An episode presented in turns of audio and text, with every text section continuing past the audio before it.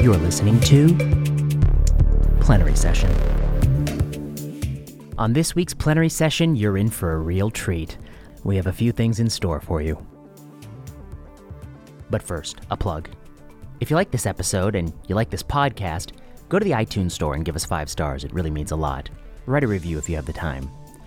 If you want to follow us on Twitter, we're at plenary underscore session. And if you really want to support this podcast, now there's a new option.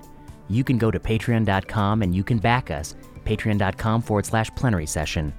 You can back us at any level that uh, you choose, and supporters will get access to links and articles that we discuss on this podcast, as well as slides for presentations. So go to Patreon. We could use your support. I'm back here in plenary session HQ with Dr. Sven Olson. Dr. Olson is a second year hematology oncology fellow here at OHSU. He has an interesting background. He's originally from Wisconsin. He did his medical school and undergraduate training at the University of Wisconsin. He came to OHSU for his internal medicine residency, where he excelled. He was generally considered to be a star internal medicine resident. We were lucky enough to recruit him here to the OHSU Hematology Oncology Fellowship Program. He has fallen in closely with a prior guest on this podcast, Dr. Joseph Shatzel, as well as another prior guest, Dr. Thomas DeLoughery. And together they have done groundbreaking work in benign hematology. Dr. Olson, thank you so much for coming on plenary session. Thank you, Dr. Prasad. My pleasure. Now, you prefer the term benign hematology, is that right? No, uh, you know, others have uh, have suggested that this should now be called classical hematology Uh. because I think, as Dr. DeLoughery has said before, this is not benign. A lot of it's not benign. you know, Mm, we do see things like MDS and uh, MPNs and things like that, which are also not benign. So I think that that term should be should be discarded. it tri- trivializes what you Yes. do, and and DVT and and and uh, uh, and the lupus anticoagulant, and uh, those are those are not benign Yeah, antiphospholipid syndrome. They are sometimes collectively called the thrombotic storm. Anything that's called thrombotic storm is not benign. That's true. And there's tweet storms and there's thrombotic storms. That's true. And neither I think are benign. Well, Dr. Olson, thank you so much for coming on plenary session. I will also say that uh, uh, my medical school was done at the Medical College of Wisconsin, but I thought I said Wisconsin. uh, University of Wisconsin. Oh, Medical College of Wisconsin. Frequently confused, but I only say that because the medical college is well known for its blood center, where we send a lot of our ADAMTS13 levels. Oh, that's right. That's right. And then we and then we look at the calendar, not Correct. the watch. The calendar. that's when I look at my. I'll have to give credit to my alma mater, MCW, because that's now where we send a lot of our assays. And to be honest, when I was a medical student there, I didn't even know that. you didn't I walked- appreciate it. No, I walked past the blood center of Wisconsin almost every day. You are on sacred ground for hematology, and you didn't yes, pay pay I reverence. Didn't know. Wow. I didn't know. Well, let's talk about this article. So you're here to discuss a New England Journal of Medicine paper. Correct. This is about a novel drug, caplacizumab. Did I pronounce that correctly? You did. Caplacizumab for the treatment of acquired TTP, which is a a very interesting diagnosis in hematology, which we'll probably talk a little bit about. And the investigators are called Hercules because this is the Hercules trial. And that is a good name for a trial, is it not? It is. It's a power word. It's a power word, and Hercules is a mighty Greek god. And the preceding trial was Titan, also a power word. A power word. Power word. And we'll we'll we'll get to the bottom of whether or not this is a power drug that warrants a power word, but it's certainly a power word. So I have to thank the marketers who came up with that. Dr. Olson, can you tell us a little bit about TTP? What is TTP? Sure. TTP, uh, I think it's a very rare disease, but people sort of had a fascination with it for a long time because it has such a um, a very distinct pathophysiology, and it's it's honestly kind of exciting to treat in a lot of ways. Um, you get to use plasmapheresis, and yeah, Al- also known as plasma exchange or plex. Correct. So uh, you know we always learn about this in medical school as this this pentad of uh, fever and renal dysfunction and altered mental status, but you almost never see that, and that's sort of an artifact of when it was first discovered. It's because we didn't notice it until people were nearly dead, and then of course they had this pentad. Well, the pentad is fever, anemia, thrombocytopenia, renal dysfunction, and neurological issues. Correct. Uh, and and and TTP is thrombotic thrombocytopenic purpura, Yes. which is a microangiopathic hemolytic process. Yes, it sort of falls under this umbrella of the, the TMAs or the thrombotic microangiopathies. So these were a collection of diseases that, uh, in the title or in the in the name itself, you see they have thrombosis frequently involved, um, and then they also have a microangiopathic hemolytic anemia. And so it's one of those, and the others being atypical HUS, typical HUS, and there's sort of a grab bag of secondary HUS diagnoses. Like post-transplant TMA or something like that. And Yes, yeah. And then what about the history of of of TTP? I saw that you had a piece of paper, and I saw on the piece of paper it said something called "History of TTP," which I know nothing about. You know, part of the as I go through uh, fellowship and I learn uh, how to treat a lot of these thrombotic diseases, it's actually really interesting to go back and see how these pioneers kind of figured out the, you know, the coagulation cascade, and then they discovered von Willebrand's factor, and often with really amusing stories. So this one, uh, you know, goes back to the 1920s when this gentleman named uh, Dr. Moschcowitz uh, first noticed this diagnosis in like a 16 year old girl who had this sort of pentad of symptoms. And he coined it thrombotic thrombocytopenic purpura, but it, then, you know, the actual mechanism wasn't discovered until the 80s and actually the 90s when they finally discovered it was von Willebrand's factor involved. And finally they found this ADAMTS13 enzyme that is ultimately the culprit. Um, so it gives you a sense of how long it took to get to the bottom of it, and actually how recently we noticed what actually causes it and how to treat it. Hmm. That's and, and I think that's a that's a nice it's a nice bit of history.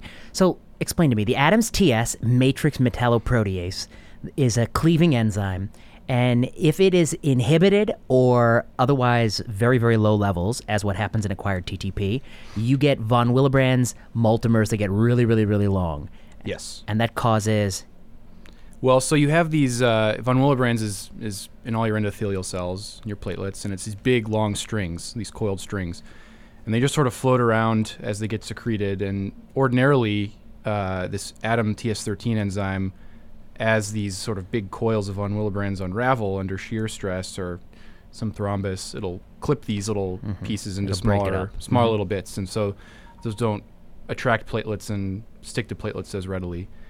But when you lack that enzyme, that Adams enzyme, either congenitally, which is extremely rare, or through an autoimmune process by having an inhibitor, then you lack that enzyme, and these big strings of von Willebrand's can persist, and they just attract a lot of platelets, mm-hmm. hit a lot of microthrombi, mostly in your small vessels, and that ultimately leads to all the tissue damage and sequelae of the disease. and the schistocytes are formed when the microthrombi have an RBC that just shoved through it and just gets sheared and ripped apart to bits. It's like a tube with a bunch of knives in it, and it just filters through there and cuts them all. up This is how you imagine it with that sound effect. Yeah, and actually, some of the articles you see have little scissors in their figures, and I they see. show little scissors I cutting see. it. So I see. So uh, let me tell. Uh, I guess uh, the reason I think that you are excited by TTP is that it is one of the handful of instances that are considered sort of a hematologic emergency. You get called in the middle of the night and somebody tells you about a patient out there in the community whose LDH is sky high, whose hemoglobin is dropping, whose platelets are very, very low,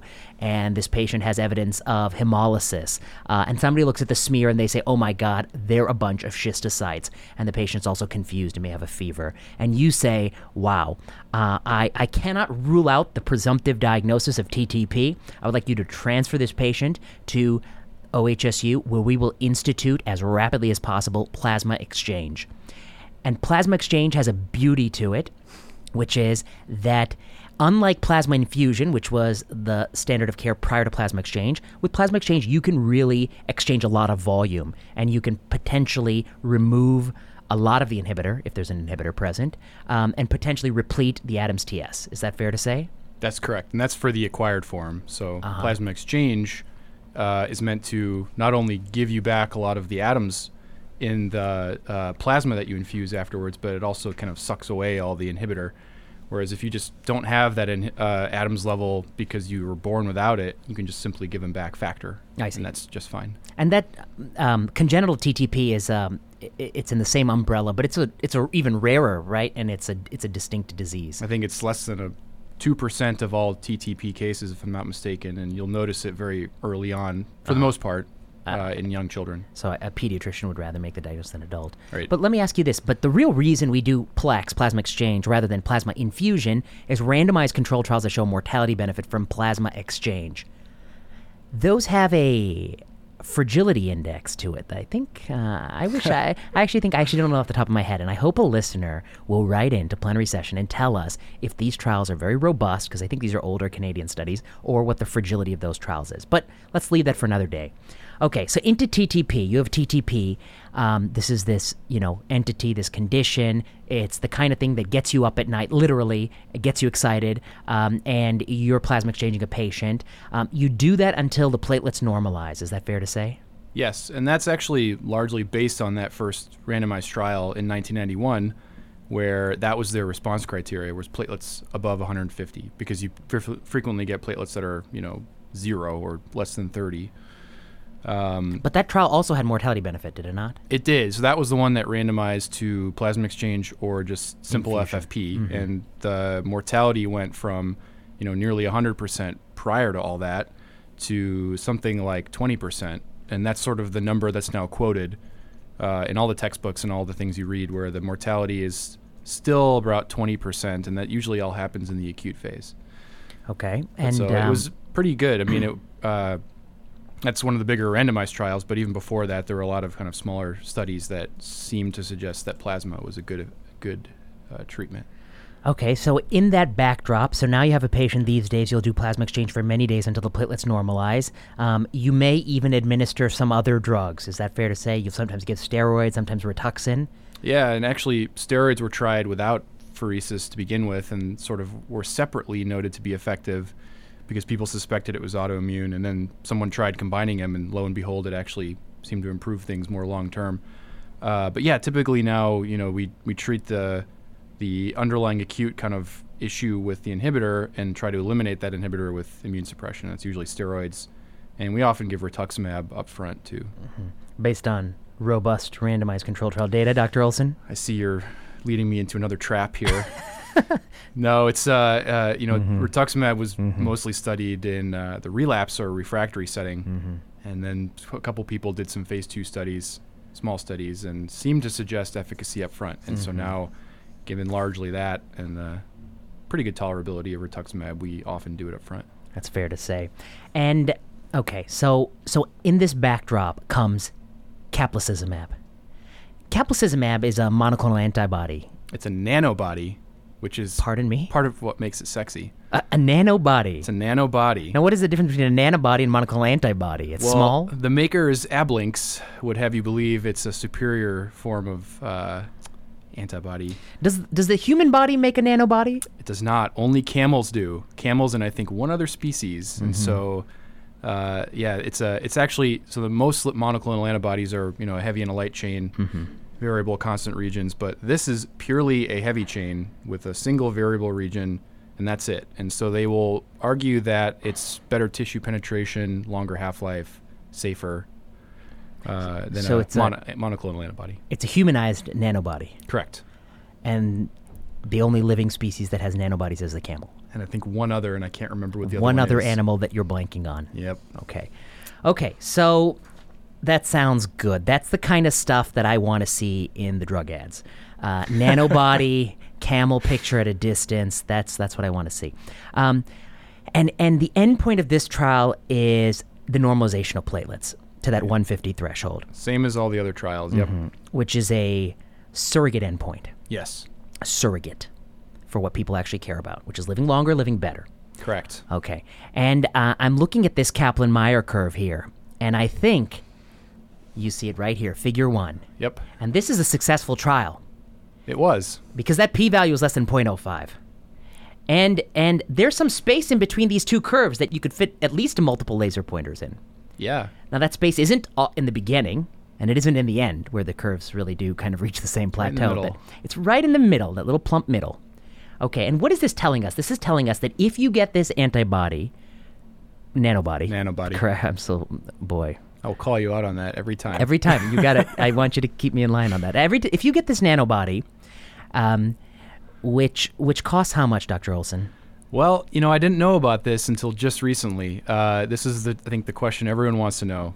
Uh, and I just read some press release yesterday. Wait, don't tell me. Can I guess? You may guess. Okay. Um, how? Uh, what unit should I guess for? Like over the course of like a month or a week? You know, what am I guessing for? They they list it as the typical treatment course. Oh, okay. Okay. My guess is they're going to justify by saying that you save about five days of Plex and private Plex cost. I bet it's going to be hundred and forty thousand dollars. Now, should I say or should we discuss it and then talk about it? No, no. Tell us. Tell me what the price is. So listed as two hundred seventy thousand dollars for a typical treatment course. Oh. And as this trial would have Okay, you now let's talk about I think trial. it's they used it for you know thirty days or more. Mm-hmm. So So it's more expensive than I thought it would be. I see. Okay, but now let's talk about the data.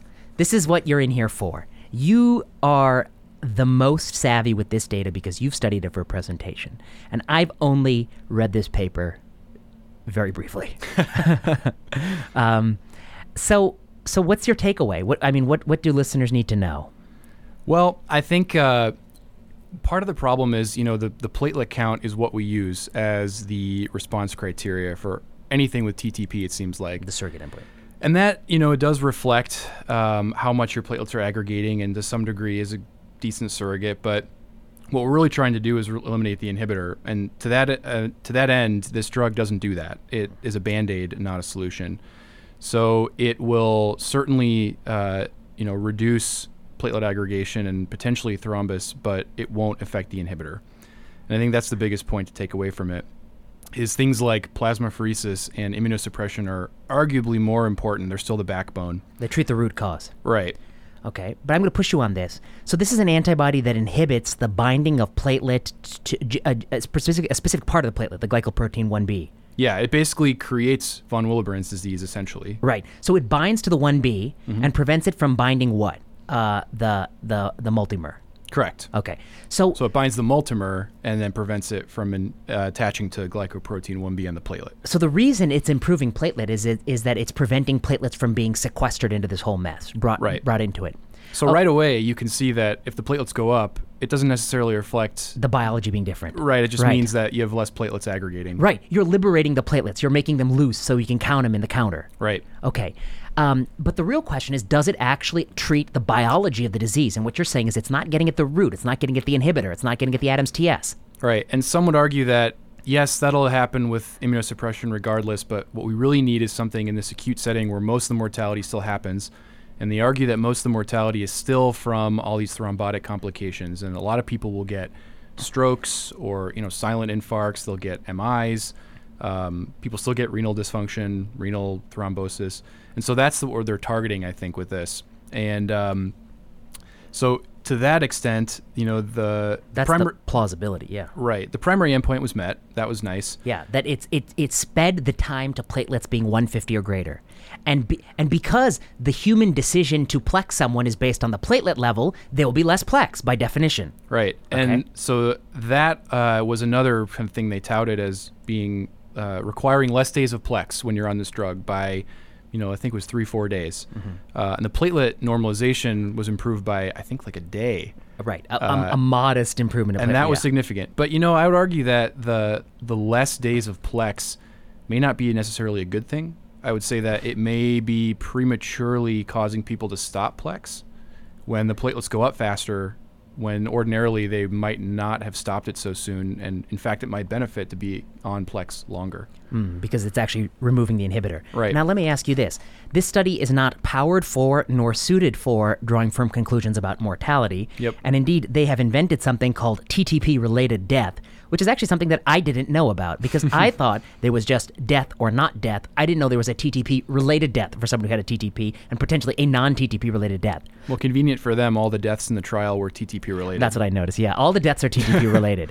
okay. The next thing I know is because this eh, this nanobody, not a nanobot, nanobody. nanobody, Of course, a nanobot. just that's- smaller antibody. That would be crazy. Sounds but cool. It's a nanobody. This nanobody, because it simulates von Willebrand's disease, leads to, uh, or perhaps because it simulates von Willebrand's disease, but it does certainly lead to bleeding-related adverse events, which are 65% of the drug group versus 48% of the placebo group. Serious adverse events are 11% of the drug group, 1% of the placebo group. So you know it's increasing the risk of bleeding. Um, and there's no real effect on the endpoint I care about, which is death, not TTP related death, although that's something I'm learning about. That's a new thing. Um, here's my question for you, Dr. Olson. What if what if I did a randomized control trial where in the control arm of the therapy, I um, have current standard of care, which is the placebo arm of this trial. In the intervention arm of the therapy, my intervention is to insert a glitch in the EMR. It's a glitch. It's a computer glitch. And what it does is it adds 40 to every platelet value. So whatever the patient's platelet is, it'll add 40. Whatever the patient's platelet is, add 40, add 40, add 40. Okay? That's my that's my glitch. Okay. I hypothesize that my intervention of an EMR glitch would one have a faster platelet normalization because I'll add platelets. You Probably, agree? yes. Probably. I may improve platelet normalization by about one day, Yeah. as was seen in this trial. Probably. I will actually have less plex on my trial because doctors will, will turn off the plex machine because uh, the platelets have normalized. That is true. I will have more bleeding on my trial because the actual um, platelet level is lower than what the EMR is showing. So there'll be a little bit more bleeding. Could be true. Could be true. And there'll be no impact on death, I suspect, because um, it's, it's underpowered. My study will be underpowered, of course, to make a firm conclusion about that. So, in other words, I'm, I have proposed Hercules 2. my, but my real question is, although I'm being I'm being kind of joking about it, is, you know, how, isn't this isn't that the same thing that like how do I know this drug is better than an EMR glitch? And that's the same question I had for you about you know what I'm talking about, avatrombopag and lusutrombopag, right? That's right. And I had a, I feel like I had a similar response. Which is what? I wasn't totally in favor of those either. I think that they were kind of Me Too drugs that accomplish a lot of the same things. Mm-hmm. And similarly, I'm not super big fan of this because although it does sort of do what it says it does and, and prolong the time to TTP getting worse, it still lets it get worse as soon as you stop it. So mm-hmm. you'll notice in this trial that Yeah. you know the people that got it, they did okay. They didn't have exacerbations of their disease while they got it, and then as soon as they stopped it, they all caught up. So it's kind of like a similar phenomenon to people who are on long-term anticoagulation for an unprovoked clot, and as long as they're on it, they're fine. And as soon as you stop it, their risk goes right up to where anyone else would be, and they catch up. So Oh, that's an astute point. You know, like in those trials of Coumadin of different duration, we have to follow them even years out to look for catch-up events, quote unquote Right. catch-up events, and there was that in some of these trials. Right. So, you know, this, I think one of the biggest points they made in this is that uh, at the end of plasmapheresis, they measured everyone's ADAMTS level, and less than 10% is diagnostic of TTP. Uh, and they measured at the end of Plex, and a substantial proportion of people still had a really low ADAMTS level of less than 10%. And they thought in those people, this may be a reason to keep the caplacizumab going.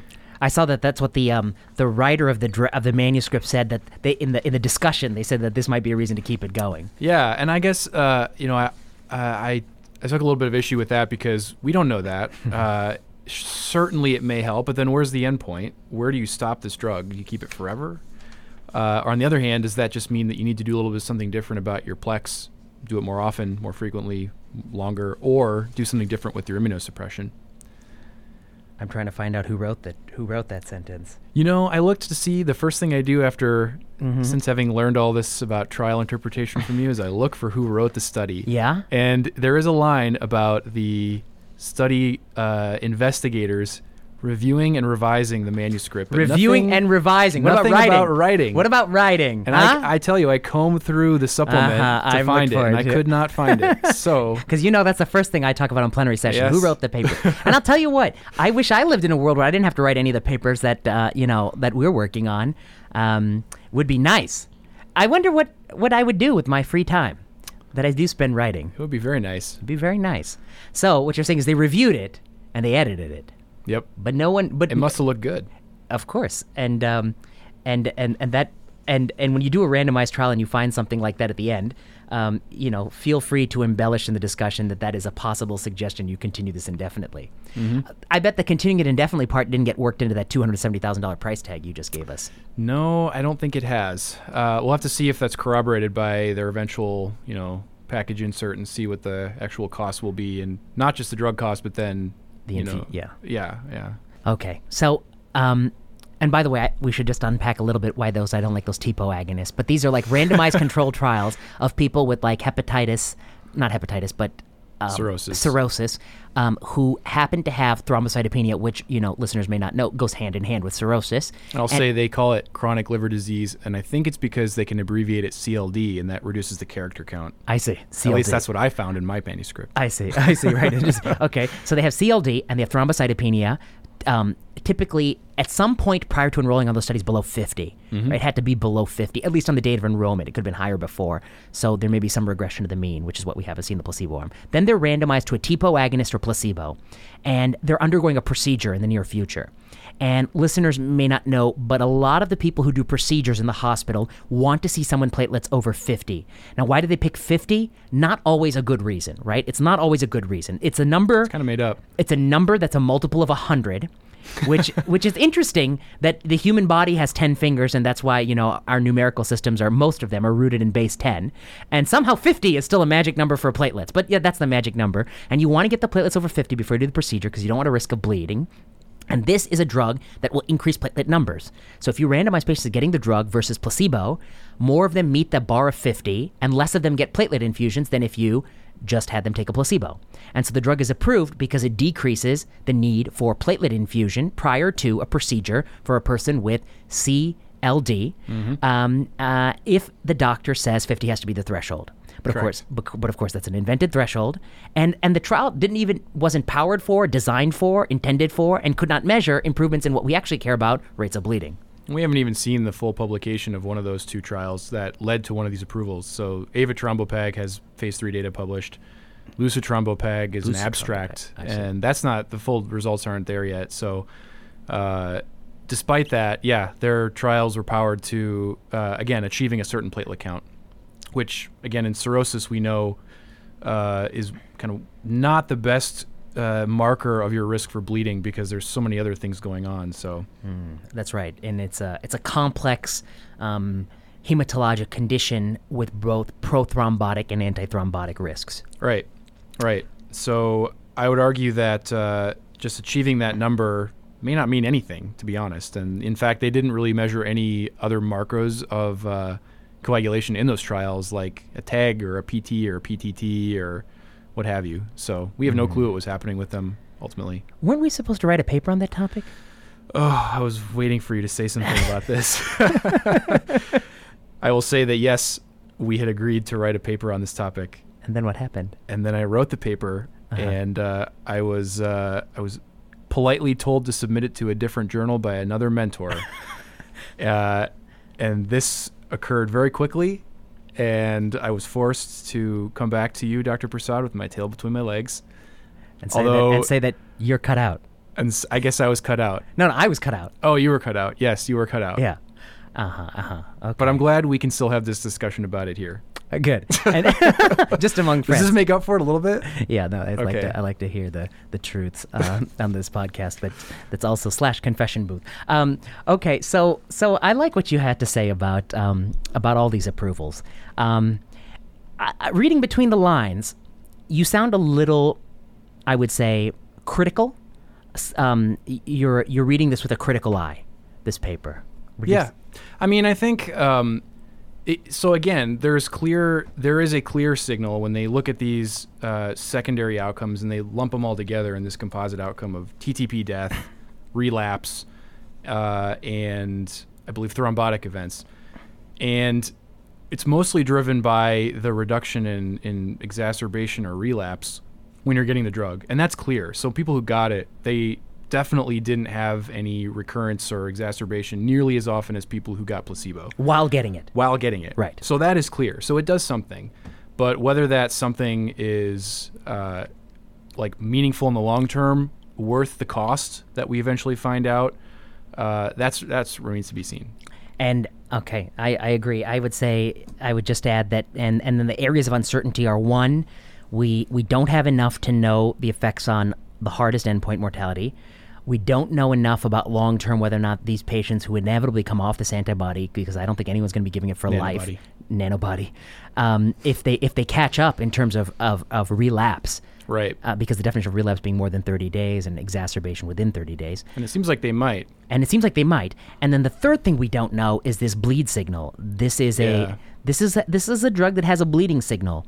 And again, it's not powered or designed to assess how bad that bleeding signal is. Um, and at the end of the day, the only thing that is solid is the primary endpoint, in my opinion, which is platelet recovery. And the reason platelets are going up is that the platelets are not being bound um, to uh, uh, von Willebrand's factor Correct. Yeah. and and so that's that's about all I know. So I guess I would say I think that this is a great example of a drug that could have been developed. I think initially in a randomized control trial for people with relapse disease to look for some clinically meaningful endpoints there because the event rates would be higher. And then in the frontline setting, I think it should have been designed and powered for you know the the meaningful endpoint. That's just my take. I think TTP is so interesting because even though it is very rare, we see it so often. Yeah, you know, it's one of those things where it's kind of like HLH or this hemophagocytic lymphohistiocytosis. When you have a lecture that you give to um, to house staff or students or anyone, uh, it immediately makes it more prominent in their mind. So it seems like those consults come in more frequently for a few weeks after you give those. But actually, you're right. Despite this being so rare, we, you know, I, I'd say we test for this ADAMTS level uh, numerous times per year. You would think it'd be like once a year. But I know as a fellow in my first year, I think I sent off at least three, four, or five of them. Um, how many of them actually came back positive were less than that. That's but- so interesting that you allude to the fact that, like, right after a lecture on TTP or HLH, you think that there's like an increase in it. Yeah, well, there's a, you know, I think there's this tendency where, uh, again, I mentioned this at the start of this, where I, I hate to say it, but these are kind of exciting diseases, and you know, I, I, I do take pride in that I find this exciting work, and so certain diseases are interesting to me, and I think that goes the same for house staff, um, where if it interests you and it's sort of a interesting pathophysiology, you're going to think of it more, and uh, it's such a it's such a distinct thing that you do for it. You do plasmapheresis, and you know we don't do that for all that many things ultimately. Uh, so yeah, I do notice that for certain diseases. That's interesting to me because I noticed that um, I, I believe that Takotsubo is one of those things because people are really, really obsessed with Takotsubo. Yeah, again, it's sort of like it's. I, I mean, I'm not a cardiologist, but it seems like it's an easy thing to invoke. Yeah. You know, you can't prove someone didn't have a terrible stress in their life. Right. So yeah. Well, Dr. Olson, I, you know, thank you for reading through this. Do you have any other notes jotted down that we didn't come to? Oh, what did I have here? Not really. I uh, I just had the uh, the cost was the biggest thing that I added to my notes this morning, and Yeah, that was just a, a late breaking thing that I saw. So we will see. They had their PDUFA date last week. And they got it on the date. They got it, and I think this number was published online after that. So Oh, you know what? Uh, there's a nice paper by, I think, Joe Ross and colleagues looking at safety signals of drugs that get approved very near the PDUFA date versus those that get approved long before the PDUFA date. I think that's worth checking out. Uh, which I one can just you can hypothesize what the conclusion is there. The other thing I would say here is that listeners may not fully appreciate, but that the tissue microangiopathies are poised to become some of the most costly medical conditions around because now you're going to get in a situation where somebody comes in with schistocytes on the smear and you're going to plex them until you get the ADAMTS. And if the ADAMTS is high, you're going to think about giving them eculizumab. And if the ADAMTS is low, you're going to think about giving this this nanobody. Is that not right? yeah, you're kind of damned if you do, damned if you don't. In terms of price. Yes. Yes, they're creating a fork in the road where both ends lead to windfall profits from very expensive antibodies slash nanobodies. And one thing I wish I knew uh, is the cost of a typical round of pheresis. I admit I don't know that. That would kind of help to put this in context, but I think that probably the way they'll justify that price tag is by saying pheresis is costly, and we know for sure that pheresis has some cost, and I mean it, it certainly does have a yeah, cost. and you have to have a line in, and you can have infectious complications and stuff like that. But But the reason I think it's so important to measure hard endpoints is my thought experiment about an EMR um, glitch. because I think that if if you if a EMR glitch would give you the exact same results as a trial, which I think it's not it's not out of the realm of you know thought possibility that an EMR glitch would give you the exact same results as this trial, um, then I think you really have to ask yourself what when you know you need to measure something. The same is true for the you know I said before for the avatrombopag studies. An EMR glitch that just adds 30 points to the platelet count will give you the exact same result that was seen in those randomized stu- studies. Yeah. Well, Dr. Olson, thank you for coming on plenary session. I know you're a listener. You listen here or there, and now you've been on the podcast. You're going to be back because there's lots of updates in classical hematology.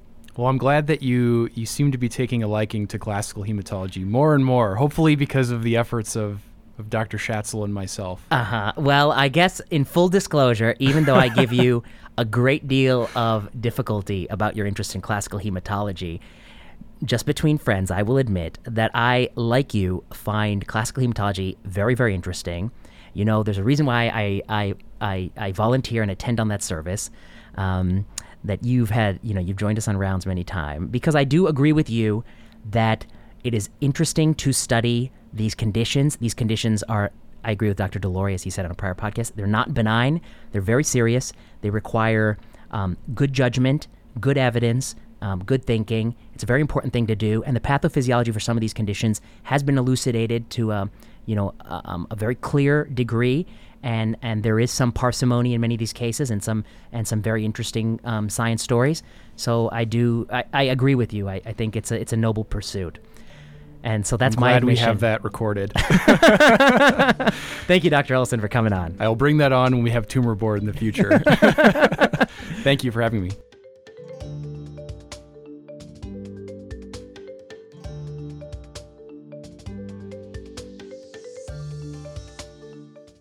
I'm back here in plenary session HQ with Dr. Inma Hernandez. Dr. Hernandez is an assistant professor of medicine at the University of Pittsburgh. She's the associate director for the Center of Pharmaceutical Prescribing and Policy, and she has been so gracious to join us here all day at OHSU, where she started off this morning by giving us grand rounds, uh, where she talked about the different drivers of pharmaceutical spending over time. Uh, she joined us in this class that I teach and gave an impromptu and stellar lecture on cost effectiveness analysis after hearing me bungle the topic. and then finally, she came to our fellowship team meeting in the middle of the day and taught the fellows how to submit the perfect K award. And she was so gracious to even show us excerpts from her K award that made me think that I should perhaps do a follow up series on how to submit a losing K award. but uh, Dr. Hernandez, thank you so much for joining us on plenary session. Thank you for having me. Um, I I'd, wanted to tell listeners a little bit about your background. Um, you're originally from Spain, and you you really had this great slide when you introduced yourself this morning, where um, you said your mother was a pharmacist and your your father is an economist, Right. and you did you originally studied for pharmacy school, and then you decided to do a PhD in healthcare policy. Is that right? Yeah, that's correct. Um, I went to pharmacy school back home in Spain, and then I moved to Pittsburgh to do my PhD in health services research in the School of Public Health. And now I do a little bit of pharmacoeconomics work. So we always make the joke that I'm like a mix of, of both of them. The perfect 50-50. Yeah. Yeah. Yeah. Well, that's great. And um, and and then you went from being a PhD student at the University of Pittsburgh uh, to transitioning there on faculty, and you've been on faculty now just for a few years. Yeah, um, I graduated in 2016, and that's when I took my job in, in the School of Pharmacy. And I've been there since, so I'm two and a, two years and a half in, in my job now. No, that's wonderful. And um, I think some listeners will be familiar with your work uh, because it's you know increasingly discussed, uh, and particularly the the broader topic of cost of prescription drugs. Um, one of the things you were talking about this morning that I thought was really fascinating was your recent paper in Health Affairs, where you tried to tease apart two drivers of pharmaceutical spending. One driver is the idea that some of these drugs are on the market, and year over year, the pharmaceutical company cranks up the price of that drug, often beyond what inflation is. And the second driver is new drugs come to market, and they are priced often higher than the drugs that previously came to market. And you were able to kind of untangle the relative contribution of each of these things in, in different spaces in, in pharmaceutical drugs. I'm wondering if you could kind of just take us through that a little bit. Um, yeah, so in this paper, we, we said to, to figure out to what extent rising drug prices uh, are, as you said, um, due to year over year inflation in prices of existing drugs versus the market entry of new, more expensive products. Uh, so in this paper, we use pricing data from First Data Bank. So those are list prices and unfortunately do not account for rebates.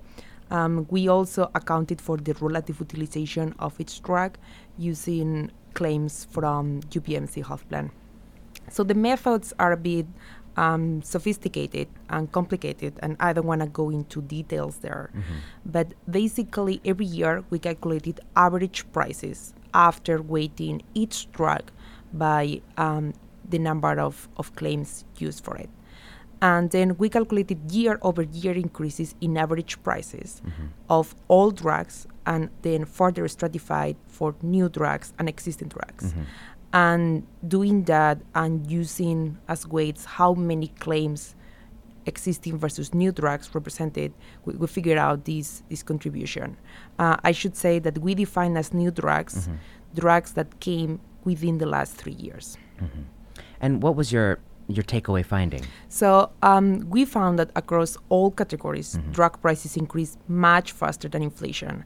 Uh, oral generics was the class that presented the lowest price increases yet they outpace inflation by twofold. Mm-hmm. Um, specialty oral drugs presented the largest increases, and, and those were 13 times faster than inflation. Mm-hmm. We also found that in the brand name market, rising drug prices are mostly driven by year over year inflation mm. in existing products. But in the specialty and generic market, it is actually innovation, meaning the entry of new, more expensive products, what is actually driving up prices. I see. In the specialty and generic markets, the reason that a payer is paying more, or all payers, both patients and, and, and insurers, is that they're launching new costly drugs. But in the branded pharmaceutical market, non specialty, uh, you're finding that it's actually just cranking up the price of older drugs. Yeah, that's correct. Hmm. I wonder if perhaps part of that is because um, is related to the, the number of novel entrants. Is it is that a factor in this? Right. Um, so I think that if in this study we use 2006 uh-huh. through 2016 data, uh-huh. Um, probably if we had used data from I don't know 1995 to 2006, the results could have been different. Because that was the heyday of branded drugs. Exactly. Mm-hmm. Because in in our study period, there were very few blockbuster small molecule entrants um, yes, a few like neural anticoagulants, for example, but most of the innovation was on the specialty landscape. So obviously, the, the results are very determined by by the years of data that we use, mm-hmm. and they certainly cannot be extrapolated to other years. Um, this this decade was marked by the expiration of the patents of many of these blockbuster drugs that entered in the early 2000s um, and also by again a lot of innovation, the entry of blockbuster specialty medications. Mm-hmm. So it's it's obviously very dependent on on that, and I certainly think results could be very different if we had used other years of data. Different years, A- and one of the things that I was that made me think about was that the the regulatory hurdles to get a specialty drug on the market are often lower than the regulatory hurdles to get a drug that treats, say, hyperlipidemia or hypertension on the market. Um, and and this may have even gotten exacerbated over the last decade, and that might be why we have a deluge of new specialty drugs. Um, because many of these drugs, I think about my own field in cancer medicine, you know, the majority of the drugs are coming to market with only evidence they improve surrogate endpoints. Um, in about a third of cases, it's uncontrolled studies. We have no con- contemporary control arm, um, and it's the endpoint of response rate. Um, and I wonder if that kind of has led to, you know, the industry is going to put their R&D dollars into the places where it is has the best bang for its buck. And if it has the best bang for its buck in the specialty drug market space, because you can charge whatever you want and you can get to market rather easily, um, then they do that even if that means giving up a larger market share, um, which is the benefit, obviously, of branded drugs in non specialty um, settings, uh, the so called blockbuster drugs. But you can't really charge whatever you want. I mean, there are, uh, I don't know of any, um, you know, PCSK9s don't cost $500,000 per year. Um, you know, they're, they're, they haven't reached that level yet of willingness to pay and and that's harder to get to market there because you often have to have randomized control trials measuring clinical endpoints, and these days maybe even two randomized control trials in some very broad settings. I wonder if that has something to do with it. I think that's probably one factor. I also think um, we, usually say that in terms of drug development, Mm-hmm. most small molecules were already s- screened. So I, I think even in the pre, you know, in the early stages of drug development, um, pharma is, is probably focused on specialty drugs. Also with the um, understanding now that we have of receptors is is probably um, it has higher chances of success to put a specialty drug through market than than a small molecule. I see.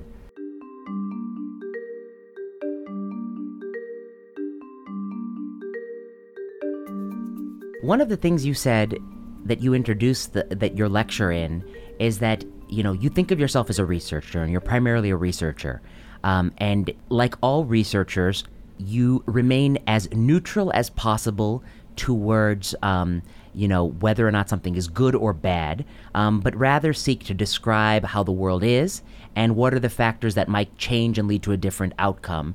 And researchers tend not to feel like, you know, it's not your job to make a value judgment about how a society decides to spend their money, um, but rather to say, these are the trade offs, these are the choices you're making to make that explicit. And if policymakers, knowing that, and the public knowing that, decides to do X over Y, uh, so be it. Um, at the same time, you also kind of mention that part of you feels like um, that in this particular space, because there is so much dysfunction, uh, it's very difficult to remain neutral, and that even describing the situation often comes across as taking a stance uh, because the description is just, you know, often so lopsided. Uh, how do you think about this this topic? Um, yeah, I when I teach or I lecture on this issue, I I like to start acknowledging, as I did today, that it's very hard to remain neutral or to sound neutral when discussing drug prices. So uh, I believe, um, you know, that the key of, of academia is um, freedom and freedom of thinking, and uh, I don't want to sound like I'm I'm lecturing in, you know um, any types of political tendency when, when I talk. So that's why I, I like to acknowledge that upfront. Um, and I agree that my job as researcher is to set out to examine one research question and describe the results that I see, and then try to interpret them and uh, and try to figure out the the implications of those findings. So whether we like it or not, drug prices have increased a lot recently. So when we do these studies, that's what we find, and that, that's obviously what we report in our papers. I, I do think that uh, a big important job as, as academics is again to, to show these to show these trends and uh, and describe what's going on with the objective of first informing all society but also policymakers in in their job of uh, coming up with regulation that can hopefully prevent this from from happening again. But I do think when when I maybe drove my um, researcher hat, meaning my you know data analysis hat, and put on the, the policy hat, uh, I do think that it would be important in the U.S. to come up with a system somehow. And when I mean a system, I mean a set of regulations. It's not only again about one; it's about a whole environment, um, environment that prevents drug prices from increasing as they have been doing in the last few years uh, and hopefully can first ensure that patients can have access to affordable treatments uh, and second also assure the affordability of, of public coverage of drugs um, on the long term because we always talk about this, but it seems like we never do anything. Uh, healthcare spending is every time accounting for a larger proportion of GDP. Pharmaceutical spending is one of the components of healthcare spending that is increasing the fastest. So this really threatens the affordability of covering pharmaceutical services under insurance as we know it. Uh, and that's also a very important point. We want to make sure that the system keeps functioning. So, so I think that's um, another of the objectives of, of policy is not only to obviously to ensure access of, of patients to drugs, which is very important, but it's also to ensure that um, we do have the money to, to keep supporting the system. And one of the slides you showed was a slide of sort of classic economic theory and that sloping supply demand curve and price, um, which is sort of the canonical way we're taught that markets regulate price um, through you know consumers who are aware of the price, who are able to negotiate, who are able to decide if they want the product or not, and whether or not the marginal increase in price is worth it to them for the marginal gain and you kind of went through all of the what you said sort of the assumptions of the economic model. And you said in every single one of these assumptions is not the case for pharmaceutical drug pricing. And for that reason this whole model fails. Does not explain what we're seeing. And um, you know your your lecture was really just example after example of where economic principles do not explain what we're seeing. And and then one of your takeaway points there was that and for that reason that's why we need a regulatory, as you call it, environment, a series of many different regulatory measures to try to check the runaway um, prices. Um, is, is that how you think about it? Um, yeah, so I, I, I like, uh, and I think you, you summarized that very nicely. The pharmaceutical market violates all assumptions of an ideal market because there's insurance, there's barriers to entry, there's not perfect information, meaning it's very hard to predict the outcomes of a treatment. On top of that, um, consumers, meaning patients, are not really the ones that decide on the choice of, drug that, that they want because it's obviously prescribers that decide them. So there's um, many factors that make the pharmaceutical market be very far from an ideal market. And, and that's precisely why supply and demand probably doesn't doesn't work or is, is not a model that we can apply to explain what we are seeing, and probably why there's also competition uh, or why drug prices do not respond well to competition. So I was saying that uh, with that, I wanted to, to make the point that maybe we shouldn't try to explain the pharmaceutical market as we explain other markets. We, we should try to um, think of the pharmaceutical market as a market where prices are often set based on willingness to pay, meaning um, pricings often just reflect the amount that payers and patients or, or manufacturers think that they are willing to pay for drugs. And that, that's why it's not surprised that every time you know we, we do papers on looking at how and you've done a lot of research on this uh, on how evidence from clinical trials really doesn't result into different prices, mm-hmm. or how Me Too drugs are priced exactly the same as innovative drugs, how drugs that have not shown survival uh, benefit in clinical trials still get priced um, lower than, than drugs that only show um, effect on surrogate endpoints. Uh, and that's yes because that rationale is not used for pricing. The rationale is yes to price at whatever uh, they will pay for, uh, or what sometimes called as whatever the market will bear. Mm-hmm. And that's also because the regulatory environment allows it, meaning uh, pharmaceutical companies are highly globalized. Mm-hmm. Um, it is very hard to survive in the pharmaceutical market if you are not a multi billion dollar industry. Uh, and most of, of these companies operate globally uh, across different niches. So it's is, is basically the same leadership that are deciding over prices in Europe or Canada that are deciding over prices in the US. And obviously, prices here are higher because companies do need to make money because that's, you know, they are non-profits, they, they are companies. And they obviously leverage the fact that the environment here allows for higher price increases. So I think to mitigate that, it's not a matter of implementing a single policy to fix drug prices. That's not going to happen.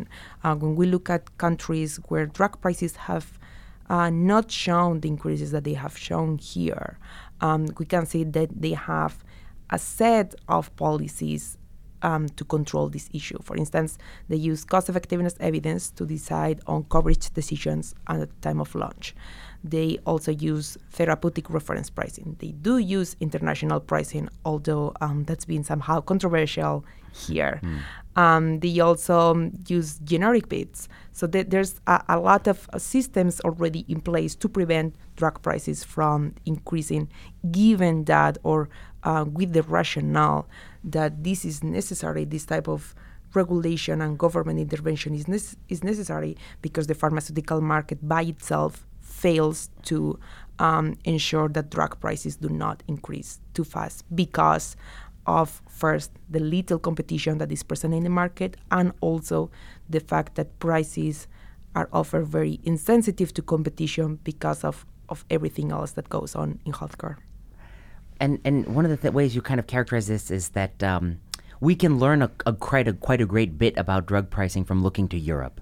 Is that fair to say? And that and yet at the same time, there are many policy experts who are reluctant to look towards Europe, or perhaps don't look towards Europe. Um, well, I'm European, so I obviously like to look back at home and, and try to learn from what the European system has to offer, mm-hmm. in the sense that obviously they have a, a record of uh, maintaining drug prices much lower than here. And that's in part related to the fact that the healthcare system is integrated in national health systems. So they have high bargaining power, mm-hmm. much larger than um, the US has here, because obviously the, the business is very split across different payers. So obviously that should be acknowledged. And, and a big part of the power of regulation is related to the bargaining power that you can affect with, with it. Um, having said that, I think there's a lot of value in looking at what other countries are doing because they have already tried that out. So it, it saves time uh, and money in exploring what for them it's what type of regulations for them um, have shown to work and which ones have not. And again, obviously, there's the, the, the, context is very different, and policies are also very dependent on that. But but I think it's important to to look at what other places are doing. I think within the United States, states are good at doing that with other states, but I don't think as a country, United States looks too much at what others are doing. They do for the outcome, meaning we do now, and this has been published and everybody's aware that drug prices here are much higher than in other countries. But I don't think we have looked enough into the reasons why mm-hmm. and what are those policies that in those countries are keeping drug prices low and whether we could apply them here or not or what um, tweaks they could need to, to work in the system.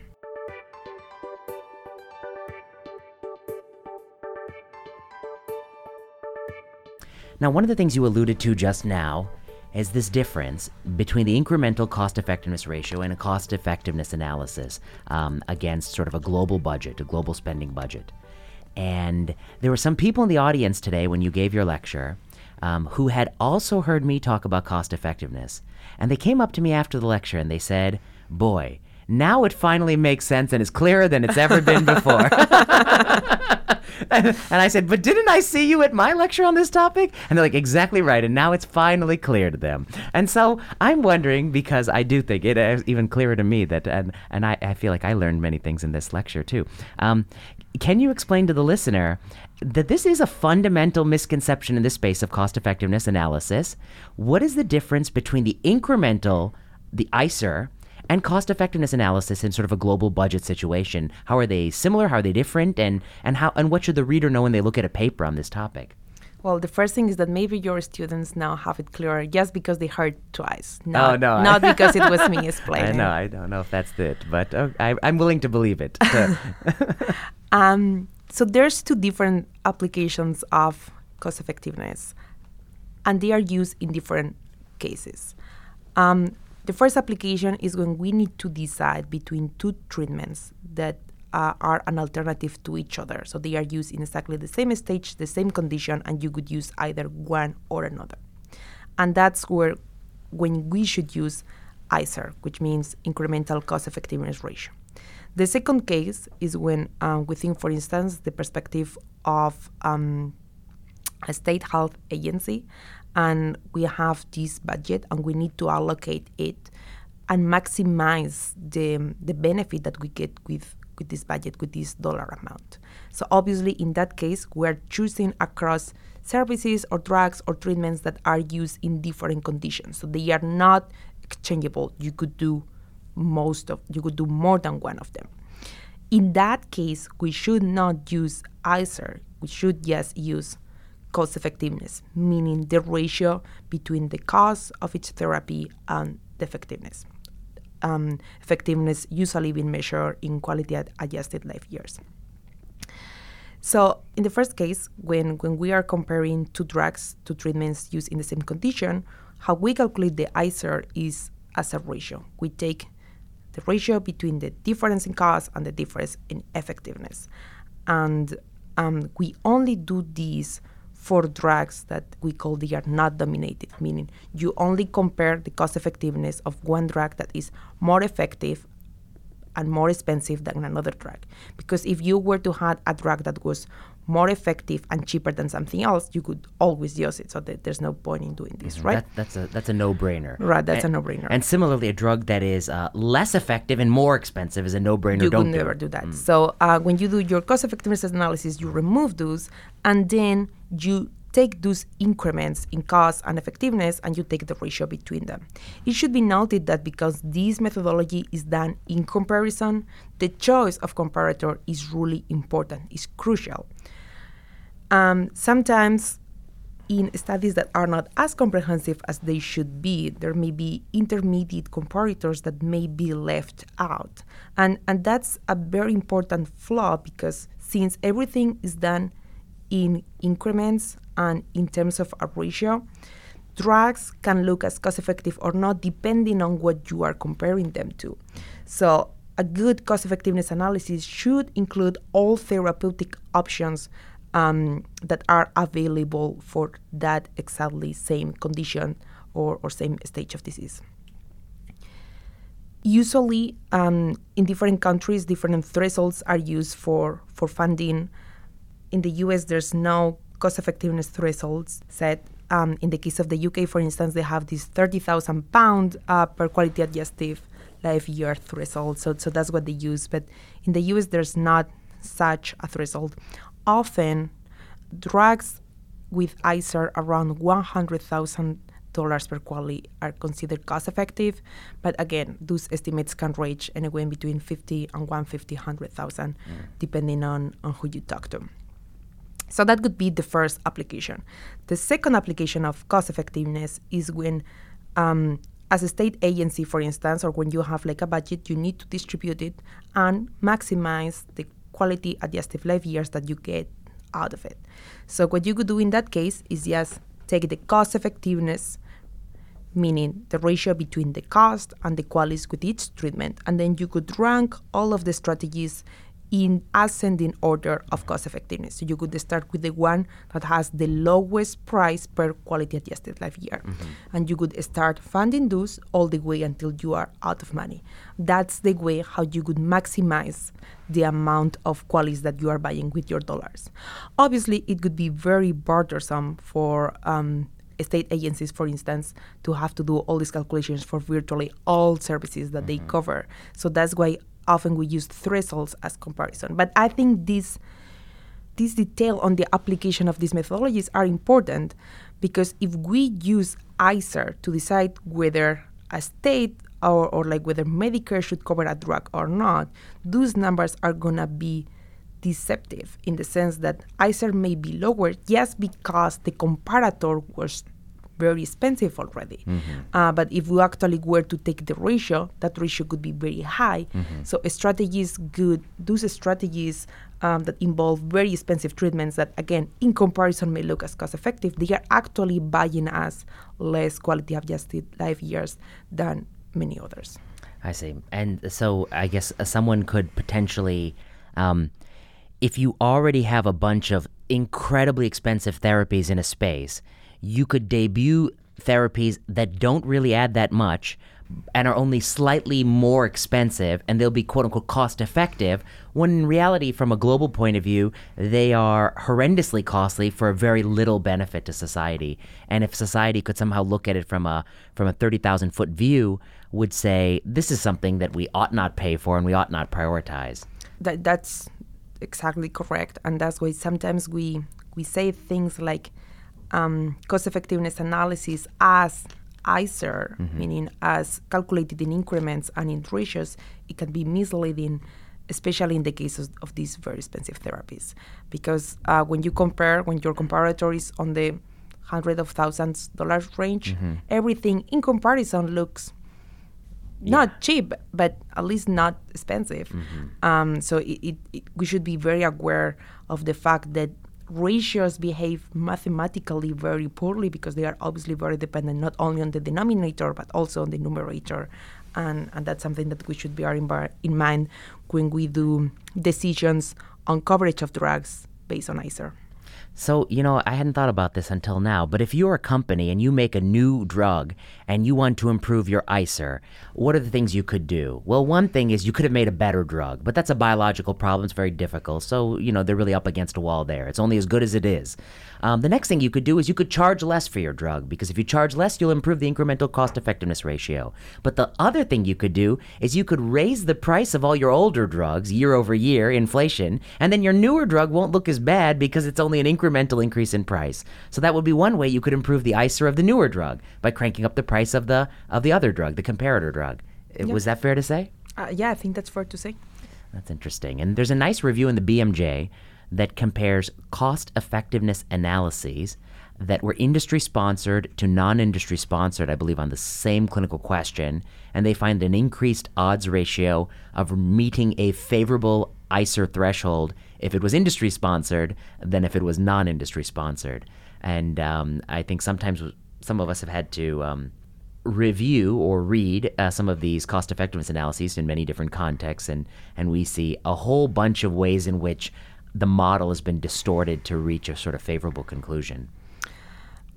Cost effectiveness analyses are really dependent on how the model is built and the input parameters. Obviously, um, we've also talked about this. If you hand a data set to different groups of researchers, they are going to come up with very different answers because of different study designs, different stats, um, different choice of variables to adjust for, etc. If that variation is significant in a study based on, on data that you hand, variation would be much, much, much larger on a study that is based on modeling. Because the first thing, it, it takes an abstraction of how you're going to model uh, a condition and all the stages that you can go through it after the treatment within a simplified model that can actually be run on a computer, right? And obviously, if we build a model that is so complicated that it represents absolutely everything, chances is we're not going to have input parameters for each of those probabilities for each of those costs. Mm-hmm. So usually when we do cost effectiveness analysis, we say that it's important to keep it as simple as possible, given that it actually represents um, the main stages of, of the disease, of the condition, or of the progression of the patient. But obviously, there's a very big variation of the input parameters that you use in your cost effectiveness analysis. And also, again, big variation in which alternatives you choose as comparators. And that's probably one of the biggest source of bias in, cost effectiveness analysis, mm. uh, the omission of comparators that should actually be included because they are one of the options that a clinician could choose for their patient.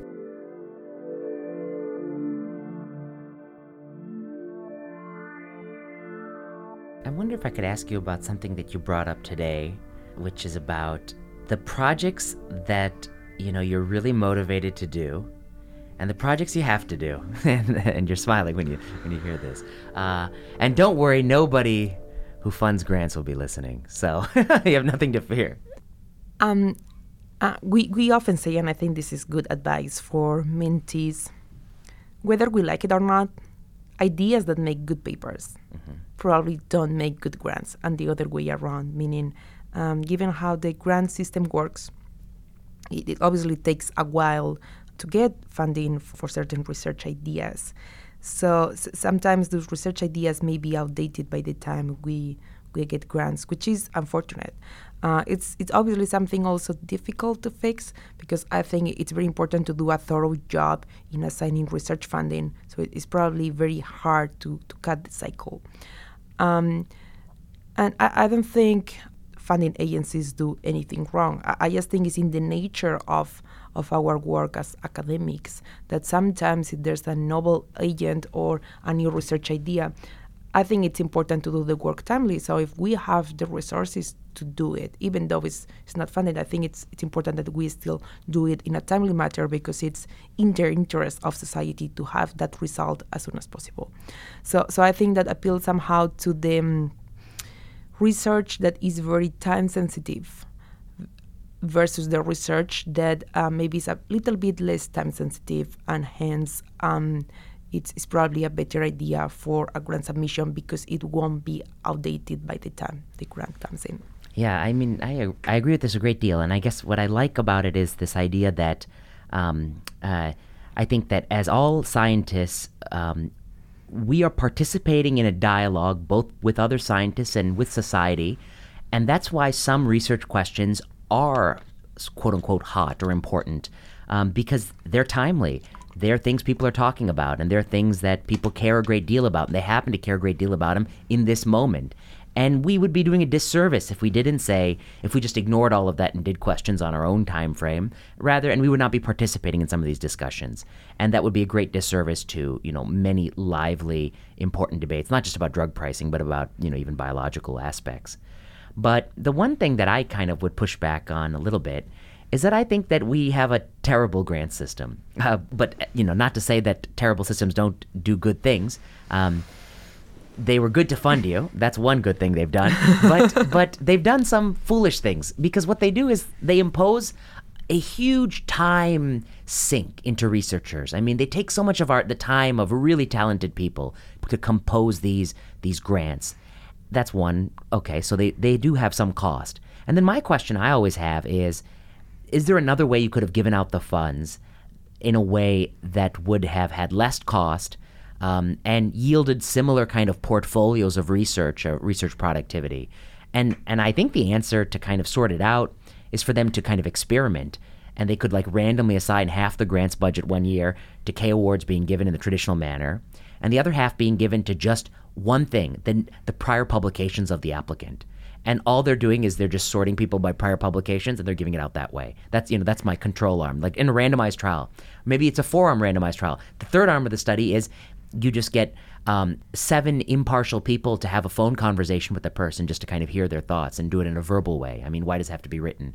Um, and, or, you know, and maybe the fourth arm is even something like a lottery, a lottery for people who have a certain, you know, basic check. You check off these boxes. You have a PhD from one of these, you know, not fly by night schools. You've done work, you know, a couple of papers. Check, check, check, and then we just give it out in a lottery. And then the question I would have is is the current system, which imposes a great cost on people, a human cost, takes our time and, you know, requires all these letters and all this paperwork, is that the best way of delivering the grant money than some of these other ways that might be less costly? And you could follow it up at 10 years or by all the usual flawed citation metrics, but also, um, you know, metrics of like how many projects yielded tangible um, policy changes, how many projects yielded clinically successful products or something like that as well. So maybe something more meaningful.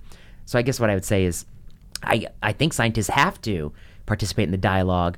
I wish the people who are in the grants business they have no incentive to put you know what they're doing to the test. They're they're happy to do it the way they've always done it. I wish they did a little bit more of this kind of questioning. What do you think? I think um, I, I, agree, and I, think uh, all researchers would like to um, actually spend some of the time that we spend writing grants, uh, spend it, you know, doing, research. research. Yeah, and that that could be lovely. But I also realize that funding agencies mm-hmm. owe to their funding sources, meaning taxpayers mm-hmm. or donors, um, some degree of accountability on mm-hmm. how they are spending the healthcare dollars. Mm-hmm. So I can see how this very thorough application system somehow evolve guarantees uh, that uh, on a manner that is as objective as possible, mm-hmm. dollars are, are being spent um, where they should be or on the projects that have the most merit. Having said that, what I really worry a lot is the delay in innovation that this funding cycle uh, somehow leads to. Again, I think some of these timely papers that we are able to do it's it's because we, we donate our, our time to to these papers, right? Because they are often mm-hmm. uh, not funded, but we, we do them uh, because we think they are really important. Mm-hmm. Fortunately, as academics, we have the luxury to do that, but in some um, in, in, other settings that that wouldn't be possible. Um, so, so I think it's important to realize that actually we are just leaving really good ideas and probably the top of the innovation and the most timely topics to academics to actually donate their time in, in mm-hmm. doing them rather than actually putting the resources on, on that.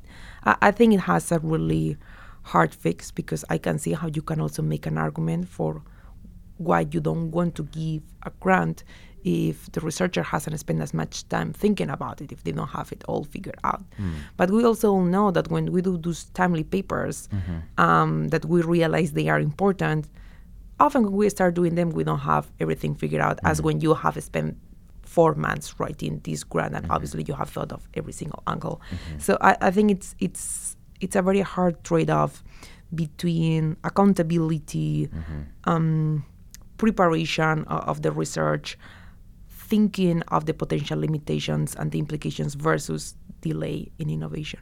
Mm. And the delay in innovation, by that you mean um, that there may be some people who do submit grants on topics that are presumably timely, but they want to get the grant before they'll even start the work. They're not donating the time because, like anything else, it's um, you know, this thing that people do when they're most excited, but when they're sort of medium excited, they're not going to do it. But, but I think time can be donated, but Yeah. resources cannot be donated. Ah, Meaning, right. If you need data, um, mice, monkeys, resources, uh, I don't know, live reagents to do something, and you don't have them, you cannot just you know donate them because Hmm. you, you may be able to donate time, but often for research we do need many more resources that time. So so that's why the delay innovation needs. I think it also comes at a risk.